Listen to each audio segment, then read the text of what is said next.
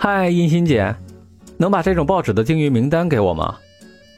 郑燕安屈起食指，敲了敲前面的柜台，对坐在后面敲电脑的美女说：“原来是郑老啊，真是好久不见呢。”梳着干练的高马尾的美女向上推了一下眼镜儿，嘲讽的看着眼前这个难得冲自己放电的妖孽男。见美女这样说，郑燕安又加强了几分电力。行了，别放电了，我又没说不帮你，小心你旁边这位美女吃醋哦。沈印心冲站在郑燕安身边装花瓶的罗伊笑了笑，可是看到他那有些不耐烦的表情。笑得有些诡异，顺手拿过报纸。城南新闻，你们怎么在找这份报纸啊？价格低又没什么名气，就算是有的单位集体订阅，订阅的人数还是少的可怜。你稍等一下吧，我把订阅名单给你。印心大美人，我就知道你一定会帮我的，你真是大好人呐！郑燕安的嘴甜的像是抹了蜜一样，而一直充当无声背景的罗伊心里却在暗骂：“郑燕安，你个渣渣，平时可没看你对罗伊这么好。”不要给我戴高帽子了，你肯定是因为办案才来找我的。不过啊，看在你们两个郎才女貌、看着养眼的份上，我就帮了。美女将打印好的订阅名单丢给郑燕安。给你，混小子！郑燕安此刻是将没脸没皮发挥的炉火纯青，也不管罗伊在一旁神情不悦。嘿嘿嘿，谢谢殷欣姐了。等一切正常了，我和罗伊一起请你吃饭，顺便向他介绍你。罗伊懒得再看郑燕安和沈印心道谢，转身先离开了邮局，回车子里等。见罗伊的身影消失在邮局附近。郑燕安才压低声音问沈印心：“印心姐，是他吗？”“是，也不是。”沈印心站起身，表情严肃：“我觉得情况不太好，你听我的安排，等你们的案子结了以后，你就带他。”明白了。郑延安点点头，也转身离开了。郑延安拉开车门，坐上驾驶座，见罗伊正一脸阴沉的玩手机，也不说话，只是调整了一下后视镜，系好安全带，开车回警队。你跟那个应星很熟？刚刚开车开到一半，就遇到了堵车，郑延安只好将车子停下来，顺手打开了交通广播。听到罗伊这样问，郑延安从侧头看他，在阳光的照耀下。一头乌黑的短发闪烁着活力的光芒，漂亮极了。只是罗伊一直低着头，看不清他的表情。郑延安扭回头，继续看着前面堵塞的车子，然后笑了。啊，那是我大学时候的学姐，那可是我当年心目中的女神。怎么样，长得很漂亮吧？是呀，长得很漂亮呢。不过在你的心里。罗伊算什么呢？听着郑燕安语调中的开心，罗伊的声音压得很低，低沉的仿佛带着地狱传来的冷气。罗伊，郑燕安沉默了一会儿。罗伊是我生命中最重要的女人。有多重要？有重要到你愿意为她赴死吗？问完这个问题。罗伊也有些唾弃自己的这个问题，怎么和那些渴望爱情的小女生问的问题一样呢？不过，为了他，郑燕安这次是沉默了。罗伊以为他会一直沉默着，却没想到，当车子停在市警局的停车场的那一刻，郑燕安开口：“我不会为他赴死。”然后不管罗伊的反应，郑燕安接着说：“说我自私也好，还是其他什么也无所谓。我作为一名法医，比任何人都明白生命意味着什么。如果当我没有了生命，失去了灵魂，成为那些被我解剖过的尸体一样的存在的时候，我又有什么资本去爱他呢？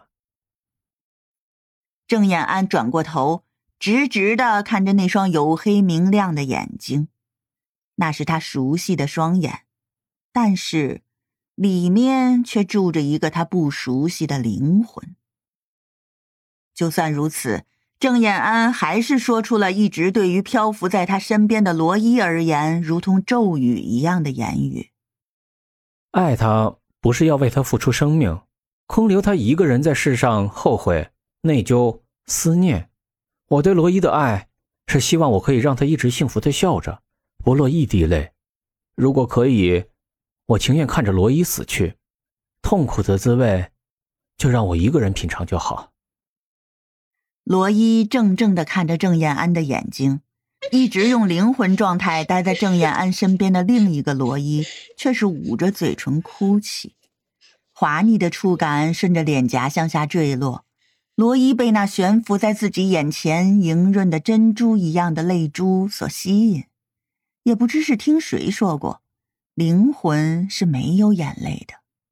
可是，罗伊将那颗小小的泪珠托在掌心，这是幸福的眼泪吧？是一定可以给自己带来幸福的吧？罗伊亲吻了一下泪珠，又看向下面的那个真情告白的男人。只有真的爱自己、关心自己的他，才真的发现自己不对劲了吧？目光一直焦灼在郑燕安身上的罗伊没有发现，泪珠散发出的柔和的光芒，正在让罗伊的灵魂慢慢的回到肉体中。郑燕安惊喜的发现，那双眼睛里终于不再是满满的陌生，那种熟悉正在一点一滴的回归。是你回来了吗？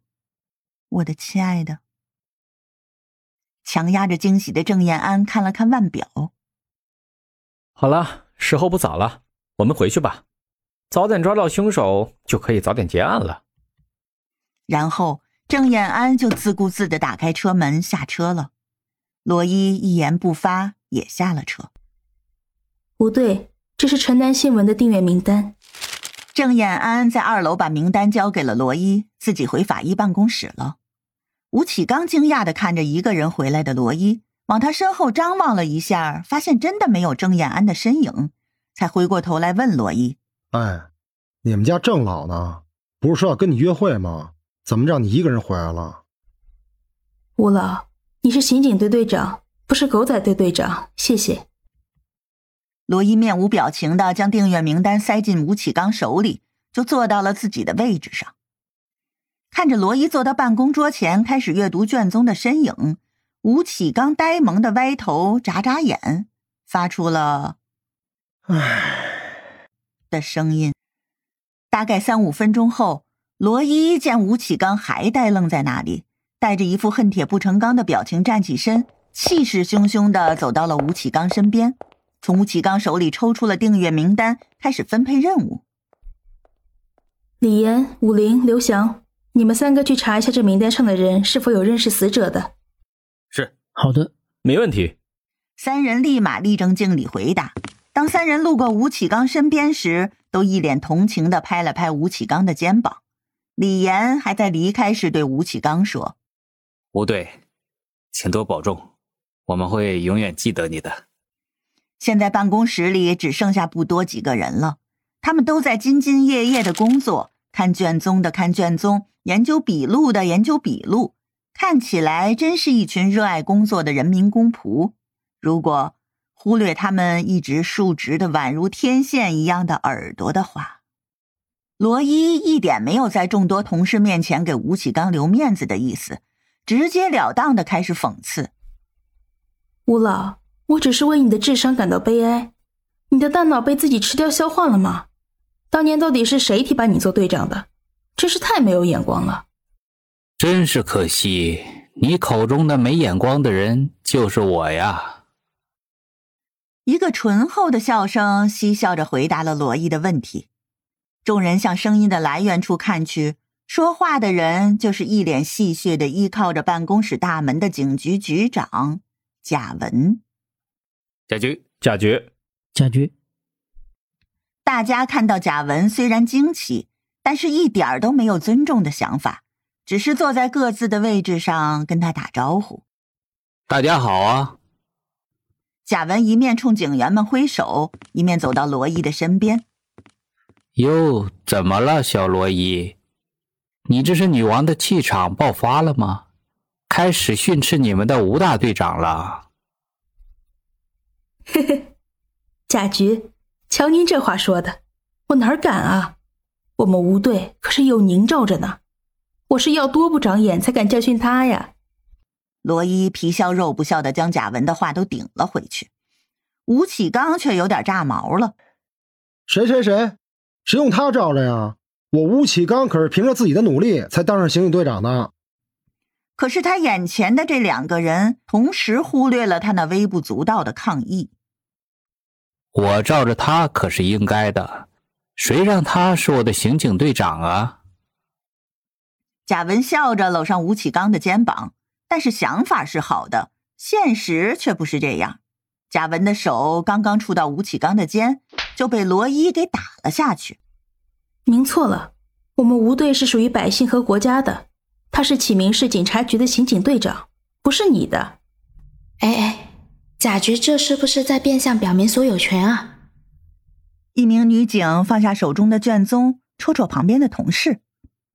我看没错，贾局这是要表白的节奏吗？吴队不会就要被吃干抹净了吧？